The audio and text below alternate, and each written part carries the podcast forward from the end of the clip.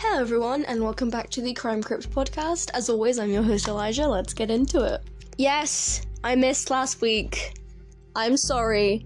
I didn't mean to. Well, I did. I'm just lazy. Um, I'm also a hypocrite because I hate when things are off schedule, and I decided to just not go on schedule last week. But like I promised, we are doing the Keddie Cabin murders this week, and I will try and do the Jack the Ripper case next week. But we are sticking on schedule now. I will not miss another weekend. That is it. If I miss another weekend, feel free to yell at me through the internet. I don't know. Uh, we have a note from D, our incredible information finder, and it reads Note for listeners. I couldn't find much on this case for some reason. Eli and I found that Wikipedia can be inaccurate for some information, as it can easily be edited by anyone. Other sites that contain information on the Keddie Cabin case either had to be paid for in order to read the next part of the information, or were blocked on my Wi Fi because they were deemed unsafe. I apologise if anything has been missed. Feel free to message the Crime Crypt on Instagram to put forward any information that you have that was left unsaid. Enjoy. So, yes, that is true. Um, Wikipedia, I find, is very inaccurate sometimes. And there is still quite a lot of information here, actually. Um, we have a lot of theories to get through. We have the background information about the family and then how they were found and everything. Um, yeah, so it's it's gonna be hopefully long as long as the last case we did, like forty five minutes, because there's information in here that, and I have a bit more information from obviously watching a lot of things about the case. Also, yes, you can hear me clicking in the background.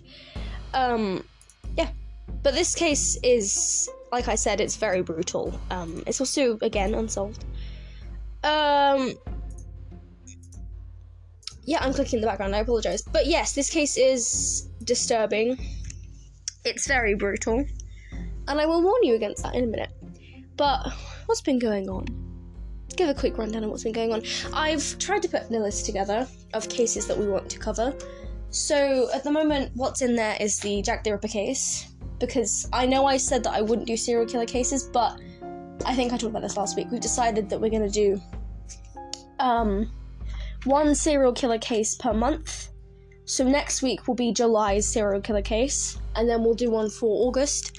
We may potentially do a few more in August simply because August is our summer holidays, so we will have more time to do research. Um, and I will be helping with research in the summer because I'll be off and I won't have to worry about it. So D and I will both be doing research. You'll see the difference in our research because I'm pretty shit at research. I'm not gonna lie. But yes, um, it's gonna be really fun in the summer. I might even do a few live um, episodes. You can join and we can do a few cases on there. Um, I may even do a few Instagram lives on either my account or the Crime Crypt account. I'm not sure yet. I haven't worked it out. But yeah, the summer's going to be full of cases, so if you have any suggestions, please message the Instagram account. It can be my Instagram account because it might be easier to get through to me that way. Uh, they're both in the description, but if you don't know, my Instagram is Eli and then C N T R L, so Eli Control or Central, depending.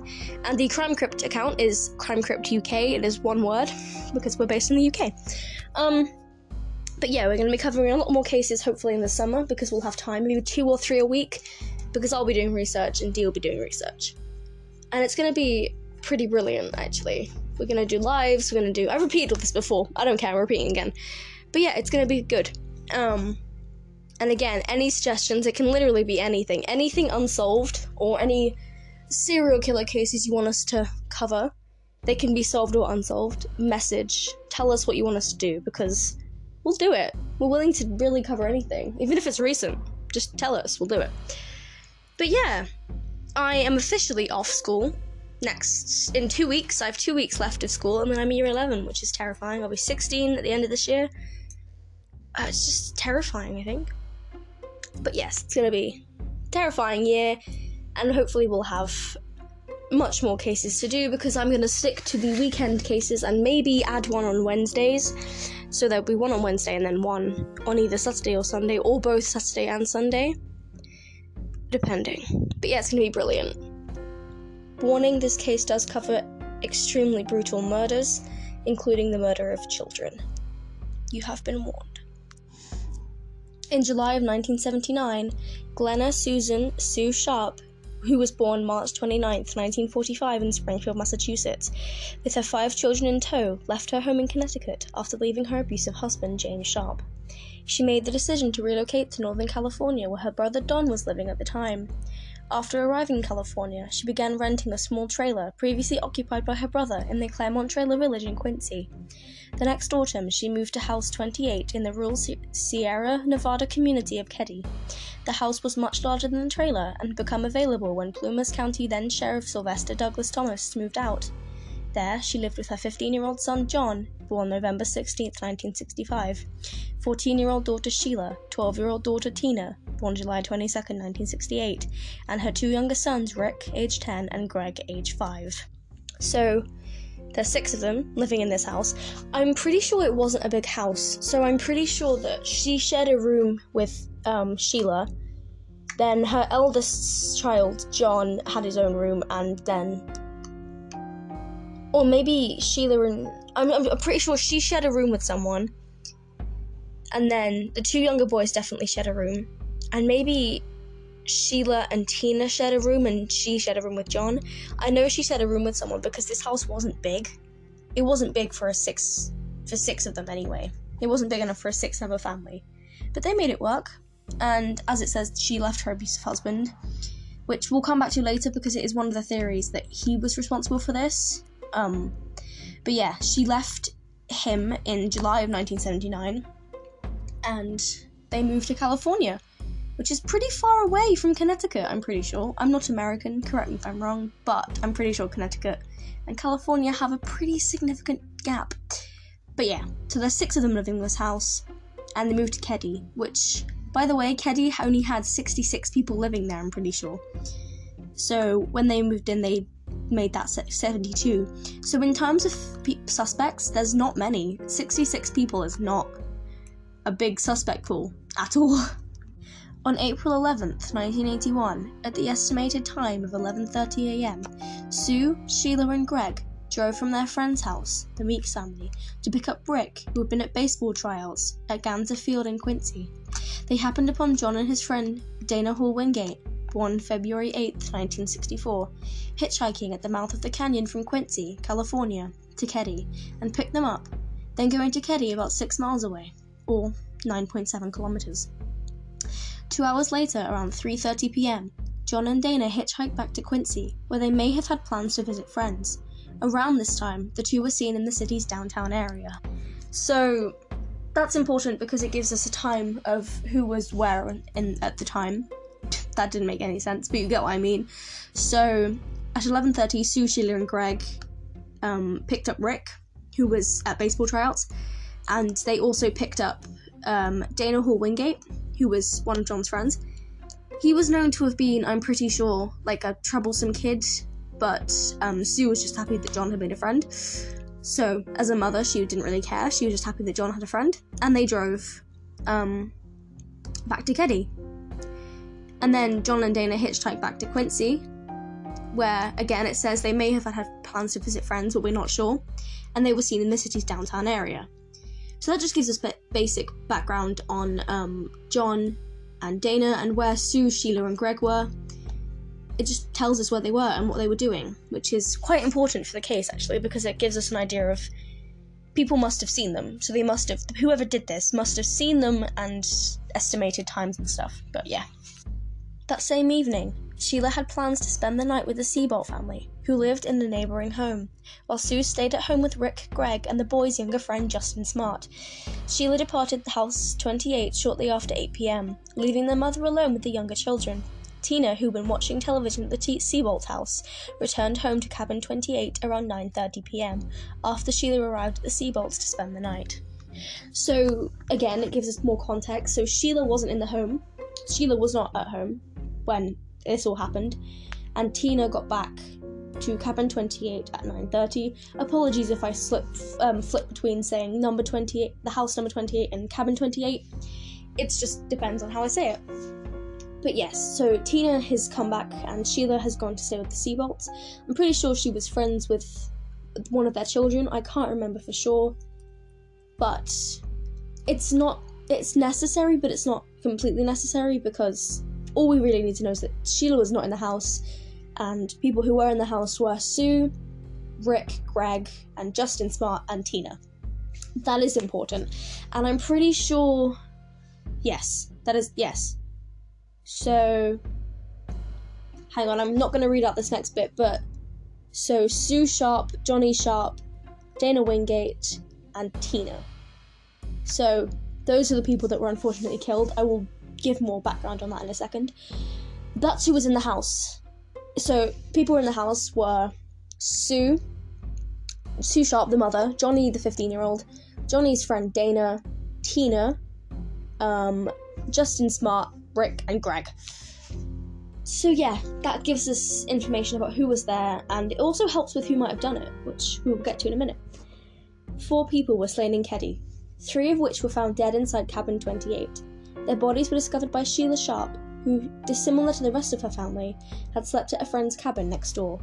Sheila recovered the bodies of her mother, Sue Sharp, her 15 year old brother Johnny Sharp, and Johnny's 17 year old friend Dana Wingate. Sheila's 12 year old sister Tina was absent from the scene, but her dead body would be found at a different time, a fact that I'll touch on later. So, like I said before, there were three bodies in the house when she came home that morning her mother, her brother, and her brother's friend, which not even, it's just, I can't imagine that. I can't imagine coming home from a sleepover and just walking into that. That would be horrific, I think. And I really feel for Sheila because she's the one who found them, and it's it's horrific. Um, I'm not gonna read out. I might read out what happened to them. It's it's brutal. I'll see if I can find what happened to them, and I'll try and not dumb it down, but make it less violent because it's horrible. If you've ever looked at the crime scene photos for this, which I have because I find it interesting because it helps with the psychology of a killer, it's it's not nice. It's horrific, and I wouldn't recommend it. The murders of Sue, John, and Dana were notably vicious. Two bloodied knives and one hammer were found at the scene, and one of the knives, a steak knife later determined to have been used in the murders, had been bent at roughly 30 degrees.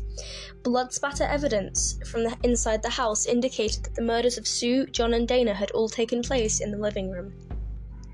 Sue was discovered lying on her side near the living room sofa, nude from the waist down, and gagged with, with a blue bandana and her own underwear, which had been secured with tape.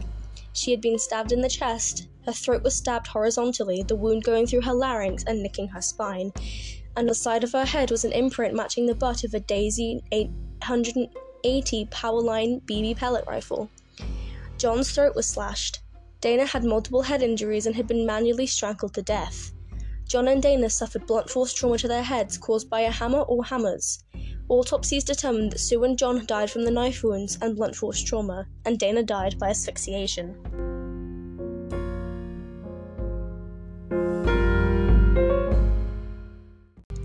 Oddly, Sheila's two little brothers, Greg, age 5, and Rick, age 10, were found in the cabin in a bedroom, asleep and safe. In the same room, also found asleep and safe, was the boy's friend, Justin Smart. When you look at the scene of the crime, it's difficult to comprehend how they could have slept through such a tragedy. I agree with that completely. I love the fact that Dee has added that in because how do you sleep through such a violent murder? Like even if they the people had been knocked out beforehand, you would have heard someone in the house and you would have woken up and like yeah, I've been in houses like my house right now, I think if someone was being murdered on the other side of my house, I wouldn't know because it's just pretty big, my house. But this cabin wasn't big. This cabin was not big at all. I'm gonna find a picture of it right now. And believe me, it was not big at all. Um, God, I can't type. Let me look. Um, yeah, this cabin was not big.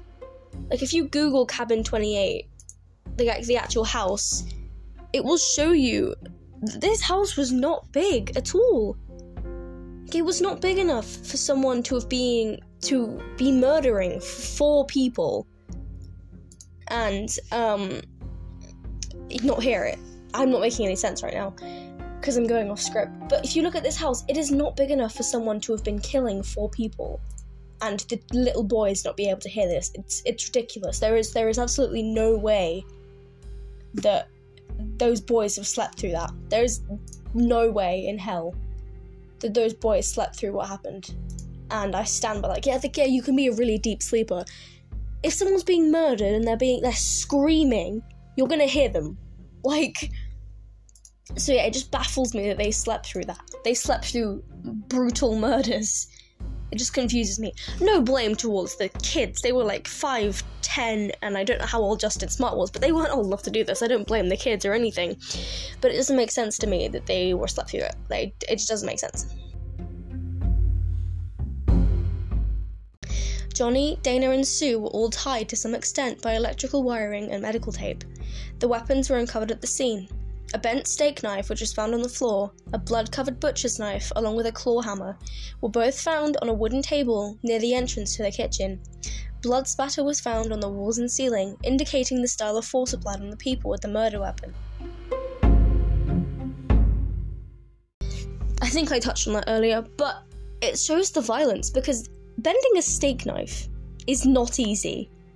Um, and especially when you're stabbing someone, like I've never stabbed anyone. Just put that out there. But when you stab someone, there is it's really it's really hard to bend like if anyone has a steak knife, go and test a theory that if you can bend it. Please don't do that. don't don't ever do that. But you can't bending link knives is easy. Bending forks is easy. Bending spoons is easy. Spoons bend when you put them in ice cream. But bending a steak knife, steak knives are really thick and it's hard to bend them. So I can't comprehend the level of violence it would have taken for someone to bend the steak knife. And like it says, blood spatter was found everywhere. It was if you look at the crime scene photos, it is everywhere, and it's brutal. It is. It's really horrific, and yeah, whoever did this was violent as hell. And I just I don't understand how this person hasn't been caught because someone this violent, you you would know of them because when someone's this violent in their day to day life, then you're gonna question it. So I'm surprised no one's been caught for this, but. So yeah, like I said, it's brutal. It's, um. Yeah, no, it's not nice. And I forgot how awful it was. But it's just. It's violent. And it's dehumanizing what they did to Sue. They gagged her with her own underwear, which is a key point because she hadn't been uh, sexually assaulted. They obviously, when this happens, they do the whole. They do the rape kit, I think it's called, and yeah, she hadn't been assaulted, so it was just probably done for humiliation, which just adds another level of sadism to whoever did this. And it's one of the theories that this was done by multiple people, potentially two, maybe three, because one person couldn't have done all this. Unless you surprised John and Dana, you'd only be able to knock one of them out. And these were, uh, John was 15 and Dana was 17. That was easily, they could have taken whoever did this out if it was one person. So, yeah, it's it's just horrible, and I, I hate having to cover this case, but yeah.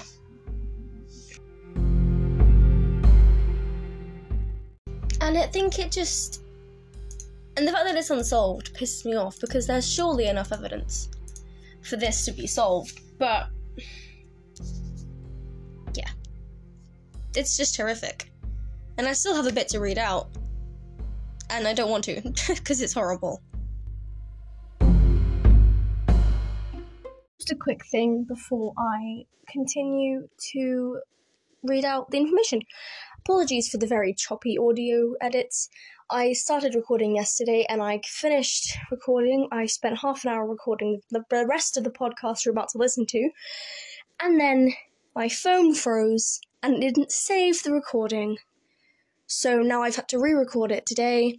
I recorded everything on Saturday the 3rd, which was yesterday for me, but depending on when you're listening, it might not be. But it didn't save. So I've had to re record everything and I've had to re add all of the um, uh, music to the audio. I had to try and salvage some of it. So the reason it sounds very choppy today, well, this weekend, this case, is because my audio didn't save properly, and I've had to go back and read out, re-add it to the playlist, and then re-add the songs to it. So I apologise thoroughly for that. Let's discuss the body of Tina Sharp, the one Sharp sibling who was missing from the cabin. Tina's skull was finally uncovered due to an unidentified tip ascribed into the police. On the third anniversary of the murders, the skull was found about 50 miles away in a whole other county.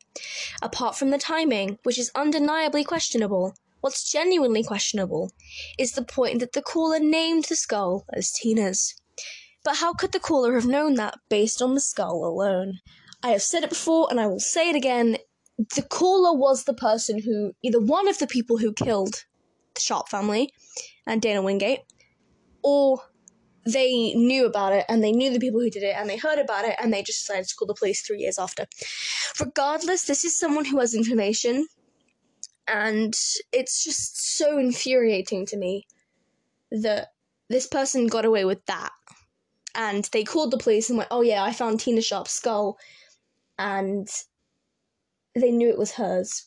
So that's, it's just completely. This person is the person who killed either just Tina or all five of the people that died that night. But is it five that died that night or four? I believe it was four. My apologies for that. Four people. My apologies for that. But it's just if this was the person that did this, like I thoroughly believe that this person either killed, helped kill all four of them, or only killed Tina, or they knew about it and they were protecting the people who did this. And then on the third anniversary, when the case had been closed already, they were like, "Oh, I found Tina Sharp's skull." Um, but yes, that is it's it was clearly this person. I I stand by that. And now we move on to probably my favorite bit of every case we do. It is the theories surrounding what happened. There was really only one theory because of just it's just the main theory and it makes the most sense. Um, however, after I've read out what's on here, I will talk about my own personal theory. And it's a theory that I believe some people agree with. Um, and it's very controversial. Controversial? Controversial. But yes, here is the theory section. There are two main suspects in the Keddie Cabin murders case that are currently being investigated and they are Marty Smart, the father of Justin Smart, one of the boys who was found still alive and well inside the cabin, and Bo Boubede, his roommate, who lived two cabins down from the Sharps. So immediately we have a reason to believe it's him because the boys in that room weren't killed. You'd think that they would have been, and my theory is, and it's it's quite sad this, but my theory is, is that Justin Smart wasn't staying with them that night, then the two younger boys would have been killed. And that's just my own theory. I genuinely believe that if Justin Smart hadn't been in that cabin that night, then Greg and Rick would have been killed just like their mother and brother and brother's friend. Because I believe that it was Marty Smart and Bo Boubede, there's enough evidence to prove it was them. Obviously, it's circumstantial, so they cannot be indicted for the murder regardless. But I think it was them, and I think that if his son hadn't been there that night, they would have killed the children, which is horrific and disturbing and disgusting, but it's very likely. But yeah, that's why. Marty Smart was wedded to Marilyn Smart, the mother of Justin Smart, who was one of the children that was discovered living in good in the cabin. Marty was supposedly an abusive husband, and there are reports that Sue Sharp had been counseling Marilyn on her marriage. When learning about Sue's meddling with his marriage, Marty reportedly went airborne about it. He apparently left for Reno, Nevada soon after the murders. Law enforcement at the time believed that the slayer was, and I quote, more than one person. Consequently, they threw Marty's roommate Bo, who was an ex con, into the case as an accomplice. So, basically, the theory goes that Marty found out that Sue Sharp was counseling his wife because he was abusive, and he went flipping mental and he murdered Sue and her children. Um, yeah, it's a solid theory, and it's a theory that I subscribe to. And I think that it makes sense that he would. Because apparently he was bloody crazy. We'll get into it later about his therapist and everything, but he was fucking mental. So even if he didn't kill them himself, I believe that he had some form of involvement in the murder. Murders, sorry. And it's just. Again, it's horrible that first of all he's a dick because he was abusing his wife, but the, it's suspicious that he left for Nevada soon after the murders. I'm not sure how long after the murders, but I'm pretty sure it was very soon. That's suspicious as hell. If someone you live near is, has been murdered violently and you decide to move away within like a couple of weeks when they're still investigating, that's suspicious as hell like it makes sense to move away once they've or of like once they've closed the case or once the case has died down a bit. You don't move away straight away after discovering your neighbors have been brutally murdered. You just don't. It puts more suspicion on you. I'm not saying people don't move away after people are murdered. I'm saying that if someone is murdered in your neighborhood, you don't move away instantly. Because it looks suspicious. Like if my neighbors were murdered and, I, and my family decided to immediately move away, Personally, I think that's a bit suspicious, and I'd expect the police to sort of be like, why are you moving? But it just, yeah, it's suspicious on his part. Like, even if he just moved because of his wife, then that's understandable, but it's still suspicious as hell. In spite of there being much more to this case, at the time the investigation suspiciously halted there. There was indication that seemingly went undetected, and people of interest that may not have been evaluated correctly. The father of Dana Wingate, the friend of the sharpshooter that was also killed, said in 2001 that the police had, and I quote, stumbled over each other and fouled up the case. And he isn't without help in that way of feeling, as many suspect the police on the case may have been engaged in a cover up. I agree with him completely. Um, why would you why would you stop investigating? Why would you stop? If four people, well, at the time they didn't know it was four, so if three people are brutally murdered and one of them goes missing, you'd immediately, you would keep this investigation open for as long as possible, investigate all of the possible leads. You would evaluate everyone correctly. You wouldn't just do a slap done job of it. Like, I know Keddie was a small town. Like, I know it was a small town of like 60 odd people, but that's besides the point. You would call in um people to come and help you. You would call the FBI. Like I know the FBI they would deal with this case because this is a quadruple homicide, meaning that there is someone very dangerous potentially still living in Keddie. You would call someone to come and help you investigate. You wouldn't just use the bare minimum officers you have and then close the case because there's no more information left, which is complete bull, by the way, because there was plenty of information there. There were plenty of suspects. There were plenty of people they could have talked to to ask about this, but no. They just decided to close the case there and then. That's suspicious as fuck. Um, apologies my language this episode. This case deeply, deeply upsets me. Um, and I think that it's just a load of toss, to be honest. Like, why would you close this case right there and then. Oh, we don't have enough information, so we're going to close the case. What? If my neighbours are murdered, if someone in my town is murdered, I would expect at least a year long, or not a year, I'd expect them to keep the case open and keep like a small group of people investigating. I wouldn't expect them to spend like a couple of days or weeks on it and then be like, oh, case closed. Like, what? It's just ridiculous. And this is the reason why this is unsolved. Because they stopped investigating. Because there was a cover up. And you can, like, tell me that I'm being opinionated all you want. There was a cover up. Because why would they stop investigating so suddenly? Like, they just wouldn't. No good police force would do that.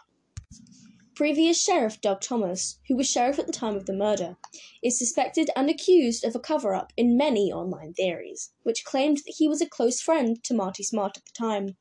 Sheriff Thomas did say that he gave one meeting of guidance to the Smart couple, which took place before the murders, though Marilyn Smart does not remember the meeting with her husband Marty and the sheriff, but said the two were not friends to her knowledge, though Some contemplate Marilyn Smart as a conspirator as well.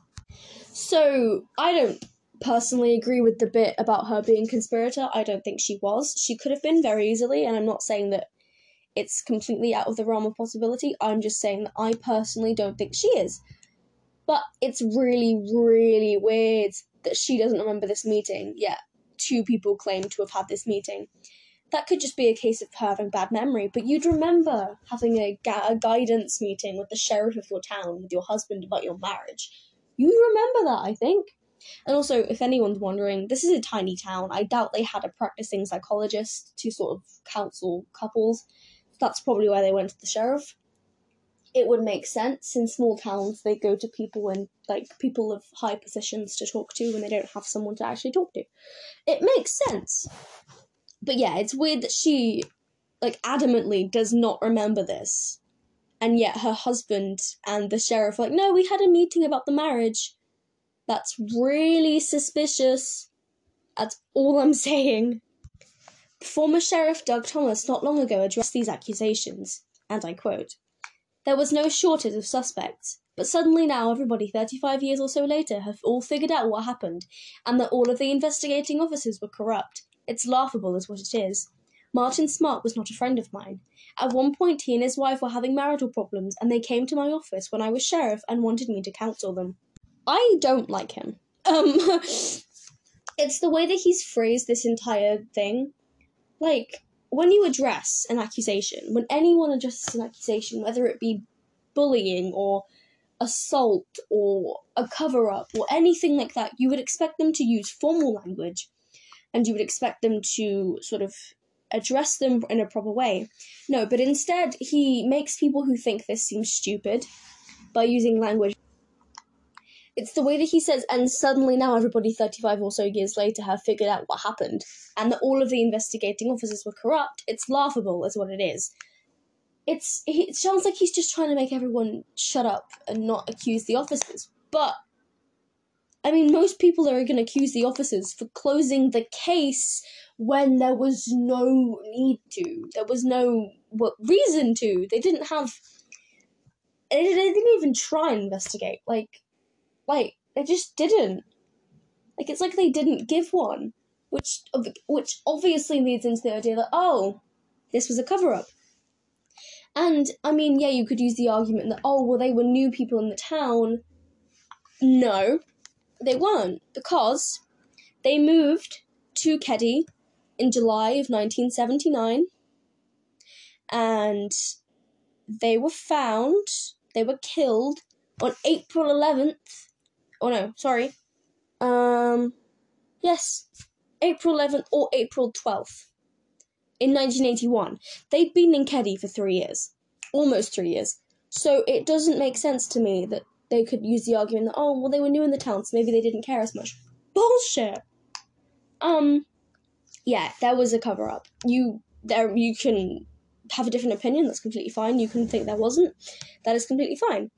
But I think that was a cover up, and yeah, that's that's all. Um, that was definitely there was either some form of cover up, either one of the officers covered something up, or all of them. But someone covered something up, and that's why this case is unsolved. In 2013, the case was revived by existing Sheriff Greg Hagwood and investigator Mike Gamberg, both of whom had personal ties to the victims of the case. Here's what Sheriff Hagwood had to say about the police cover up theory. And I quote It has brought to light some amazing timelines, histories, and what some may call coincidence. Others may look at it more accusingly. I don't put anything outside the realm of possibility. That's how you address those accusations. And he's actually doing something. Both Greg Hagwood and Mike Gamberg work tirelessly on this case. Hats off to them, they're doing an amazing job um, they've uncovered incredible things from this case that haven't been uncovered in the past 40 flipping years. You know, because this case has been unsolved for 40 years, and I have every hope that this case will be solved. Because there are cases from, like, more than 40 years ago that have been solved through good police work. So I am of the idea that this is going to be solved. Maybe not for the next 20, maybe 30 years, but I hope this case is solved within my lifetime because, if anything, just for justice for the family, for Dana Wingate's family, and for the remaining Sharp family members. So I think that they're doing an amazing job. I really do. Greg Hagwood and Mike Gamberg are doing an incredible job to solve this case once and for all. And I mean, hats off to them. I mean, they're amazing. Honestly, they're doing more than anyone has done in 40 years. Well, they opened the case in 2013, so 32 years. But they've been they're doing an amazing job. They've been working tirelessly, and it's it's incredibly inspiring. And I think that you know what they're going to solve this case. I really do think that because they actually give a shit, unlike Doug Thomas, who didn't give a shit. Let's be fair. The initial advancement occurred when Gamberg formed boxes of case reports and evidence from the case that had been pushed aside. What he uncovered was a document written by Marty Smart to his wife, Marilyn, reportedly written soon after the murders. It reads, and I quote, I've paid the price for your love, and now that I've bought it with four other people's lives, you tell me we're through. Great. What else do you want? Marilyn doesn't remember obtaining the message. Nonetheless, she did identify her ex husband Marty's handwriting. He confessed to the murders. I mean, at this point, he's just stacking up the evidence against himself. He confessed to the murder. Like, yeah, he may have been bonkers, but he still confessed to killing four people. I'm gonna sneeze, hold on. Sorry about that. But yes, he confessed to the murders, and I mean, at this point, you can just indict him for the murders. Like, I don't understand why he hasn't been indicted. He confessed on two separate occasions, by the way. Um, I have the second one later on, but he confessed. I mean, there's nothing else really to it. Potentially, you could say that um, Bo Boubede wasn't part of it because Marty never says he was. But he confessed to the murder of four people, bearing in mind they didn't know at the time that four people were dead because they thought Tina was just missing because she wasn't inside the house. But he confessed, he says, four people's lives, meaning that potentially he did kill the four people and he did take Tina away 50 miles away and buried her there. So it's just suspicious, and I think that he's definitely either he definitely did it or he's involved very deeply in this case. The subsequent growth was something also found in the boxes of case files. Gamberg found the tape recorded anonymous phone call that tipped off the police of the site of the remains of Tina Sharp. The audio of that 911 call is now being assessed with audio suspects looking for a match, although it's worth stating that the tape was never voice analyzed at the time. His existing investigator, Sheriff Hagwood, on that tape, and I quote, Why that sat in a sealed evidence envelope, never opened, I don't have the answer to that. But we have it now. So they have the tape of the 911 call. For anyone wondering why, every 911 call is recorded, and if it's significant and if it leads to an actual um, crime rather than just someone pranking the police, then they will keep it for evidence, meaning that this tape is the actual evidence against whoever tipped off the police, meaning that if they are able to identify whoever called in, then they can talk to them and ask how the hell they knew it was Tina because you you can't identify someone just on their skull. Like yeah, you can tell if they're an adult or a child based on the head shape and everything, but he couldn't have known or she, I'm not sure who it was, but this person couldn't have known that it was Tina Sharp based on her skull. Because this was 3 years later, so she would have completely decomposed at this point. It would have literally just been bones. So also it's suspicious that they were digging. Like I'm assuming that she was buried somewhere. So I think it's just highly suspicious that this person was like digging and just found her skull. And then was like, oh, I found Tina Sharp's skull. Like, how would you know? What the hell? It's weird. It's really weird. The third enhancement came from Gamberg conversing with Marty Smart's ex therapist in Reno, Nevada. Seemingly, Marty had pled guilty to the murders in a session, the therapist reportedly told Gamberg that even he was stunned that the investigators at the time of the murders hadn't used a confession against him.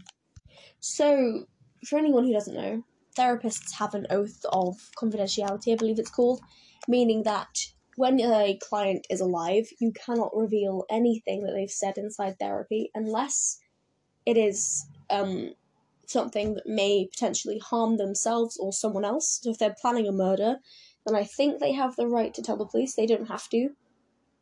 But if you they can if someone confesses to a murder or a or a theft or a rape or something in a therapy session, then the therapist cannot reveal that information to the police, which I think is just wrong. I think it's like why why that's just ridiculous.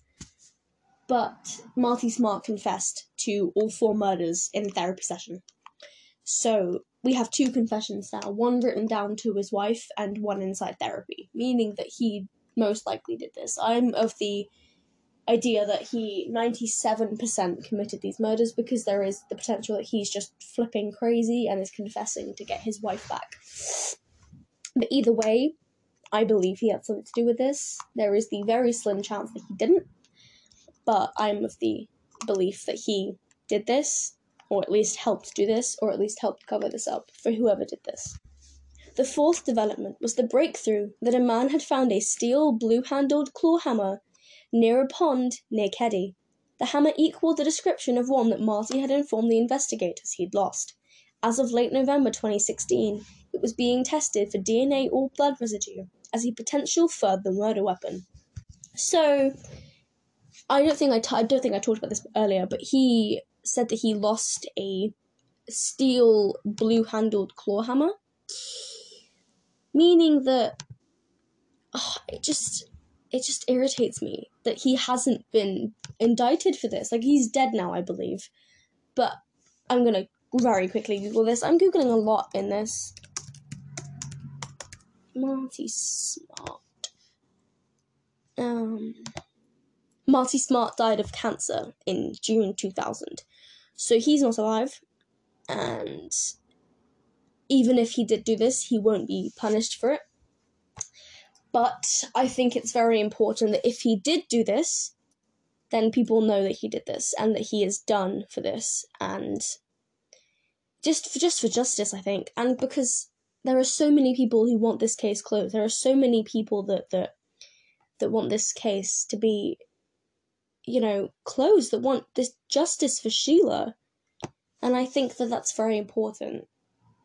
So, yeah, I'm rambling, I think. I think I'm rambling. but, yes, it's very important and it's. Yeah, I just think Marty did it. And that's all.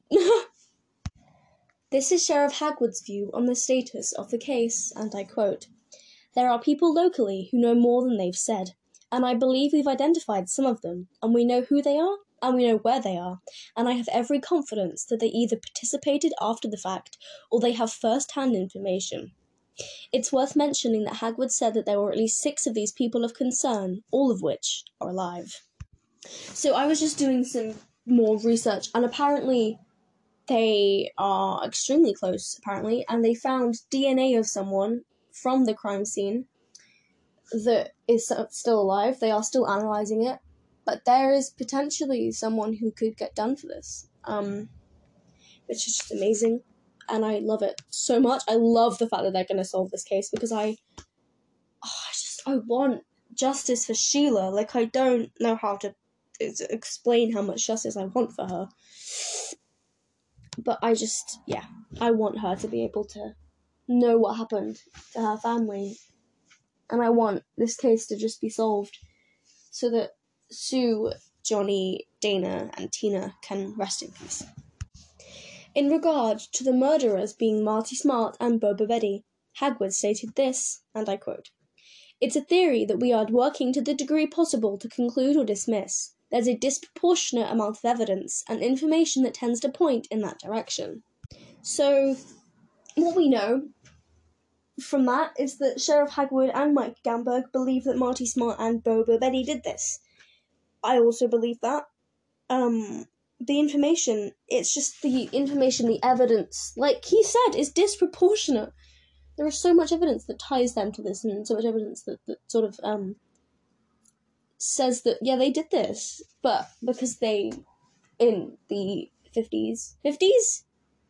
80s at the time didn't fucking investigate properly. Now we're probably gonna have to wait several years before someone finally comes forward and says that they know who did it. Or it might never be solved, which makes me so upset. And ugh.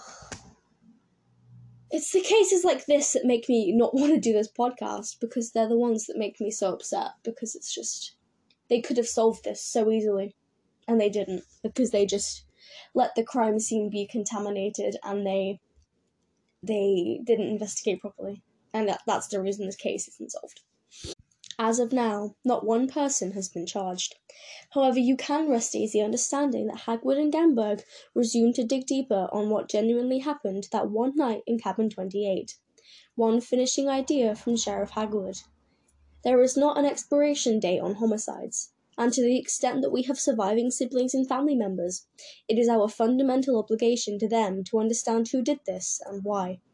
Sheila Sharp, one of the surviving family members, said this of Hagwood Finally, I have someone who cares. In the last three years, he's done more than the Plumas County Sheriff's Office has done in the previous 32.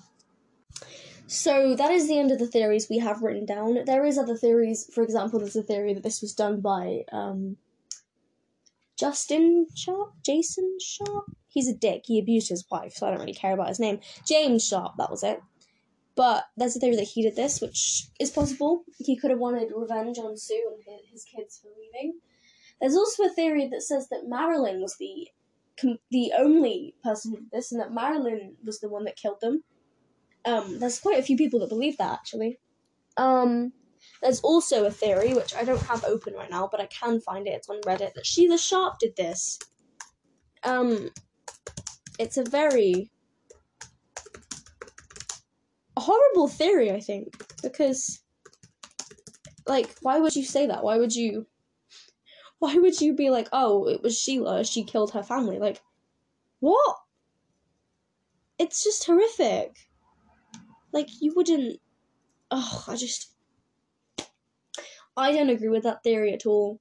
Um, it it upsets me that someone could think this fourteen year old girl could kill her entire family, or at least her mother, her brother, and her little sister, as well as her brother's friend.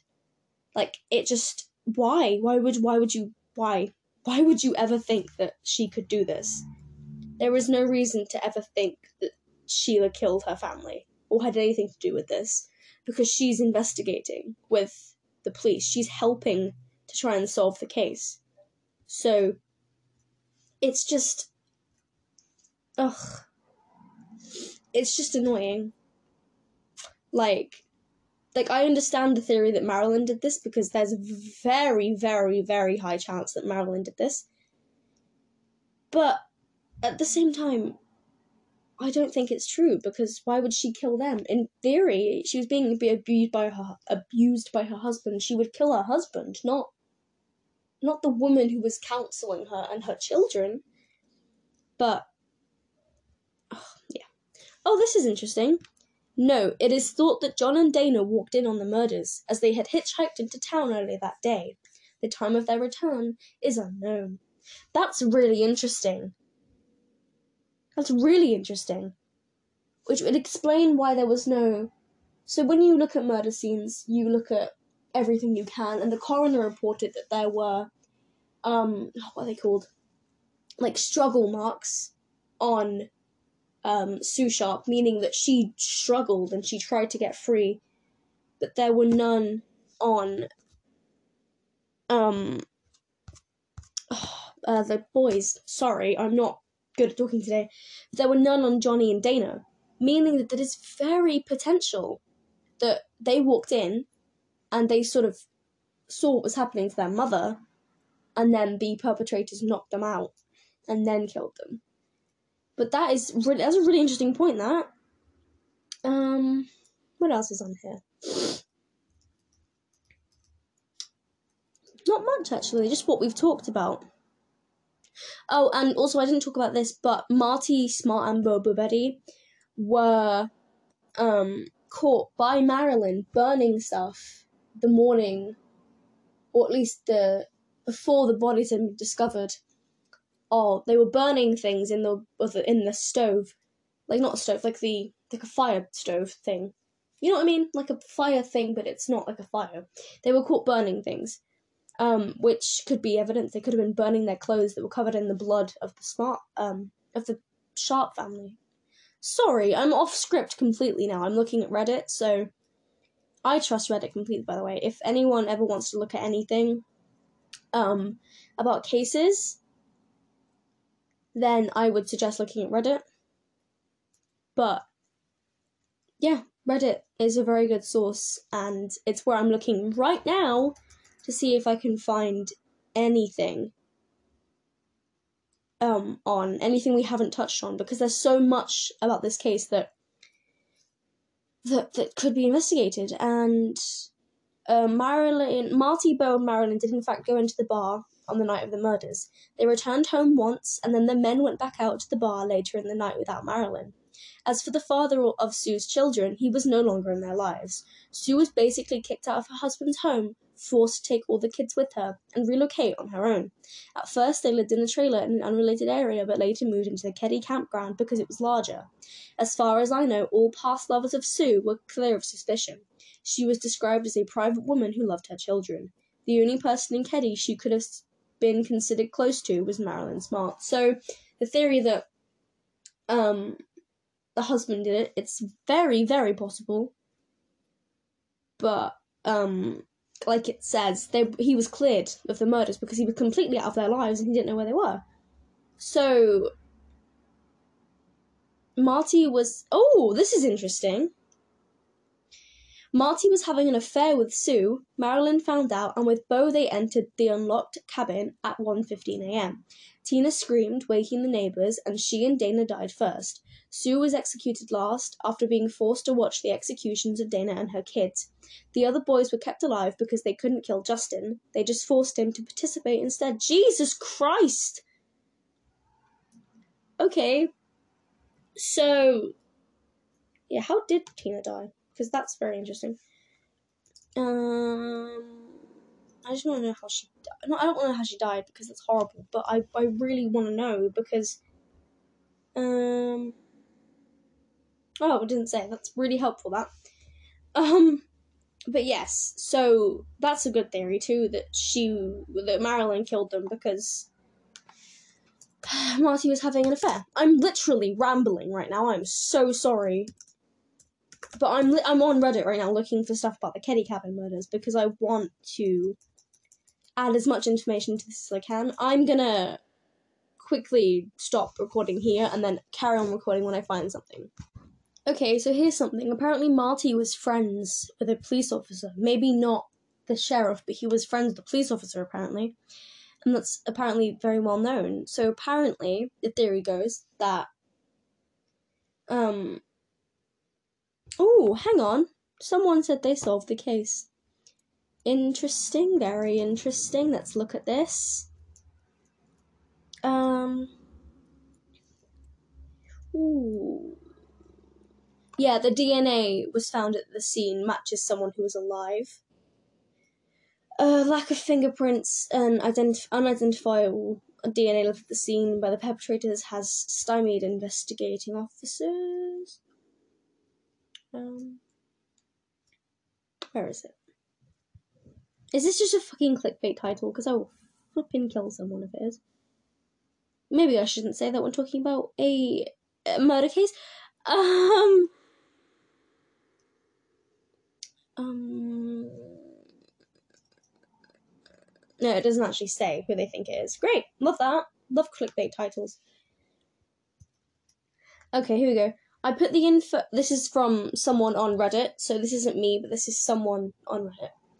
Uh, I put the info on my forum a couple years back. Justin Smart Lallison. His DNA was found on tape used to bind the VX. The VX? Other victims. Pfft. The location provides direct involvement. Years back, I said they were all awake, and it's nuts to believe otherwise. Tina's screams woke the neighbors and brought John and Dana running from the basement. Yet idiots still think the boys in the next room slept till morning. Yep, I agree with that bullshit. Evidence showed they hid in the closet. Oh, that's interesting. Sue was having an affair with Marty. Loon found out. Sue was the sole target, and for the oldest, because in the book, and for the oldest cause in the book, Love Triangle, Loon, Marty, and Bo were the primary killers. As I said years back when I determined, many wounds were found part of post mortem staging. Some wounds appeared to be made by kids. I'd also said the kids were threatened, even forced to get dirty. DNA proves at least Justin was forced to get involved, forced at 12, but his years long lies is a willing participation. And I want him to die in prison. Jesus. Others involved are DJ Lake, Tony Garadakis, a couple Meeks, Sheriff Doug Thomas, John Stoy, Rod Stickrona, Prince Albert Krim. Who the fuck is that? Harry Bradley, a list of Dirty Ellie leads up the chain to Bush. Oh! What, is in like George Bush? I don't know who the fuck they mean. But this is interesting. Who the flip is Prince Albert Krim? They an actual prince because uh was the victim in God Save the Prince. Um Okay, I'm gonna just whatever. Um, they are actually really good at this. So, um, yeah, I'm rambling again. I apologize. I agree with this person. I think the case was so poorly investigated and covered up, we'll never know for certain. Um, yeah, that's very true. I think that too. They didn't investigate properly, and now um, whatever happened with the DNA they found on items from the crime scene, the DNA was said to be a match to a still living suspect, but then nothing else has been mentioned since. The DNA is Justin's, and it is in a location proving his involvement. Oh shit, okay. Um. Okay, hang on. So let's click on this person's link again because I think I just didn't scroll down far enough. Um.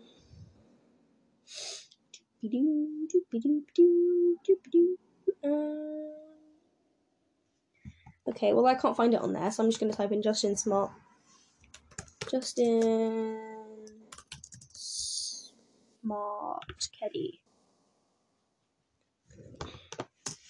Suspect. Um, there's not much on it, but yeah, apparently the there is DNA on the tape, the medical tape that was used to bind the victims, that was his, which is just disturbing. Um, but like that person said, even if he was forced to participate, the fact that he stayed quiet about it means that he is now a willing participant, meaning that if they prove it was him, he probably can be done. Which is just horrible. Like, I get that if he was forced. There we go, the announcement of a DNA match. Let's go. Um, I know what it was. I just want to find the. Okay. Um.